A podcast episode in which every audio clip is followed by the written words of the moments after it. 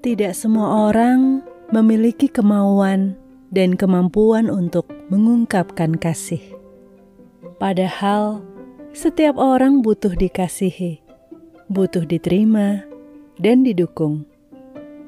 Kasih itu jangan dipendam.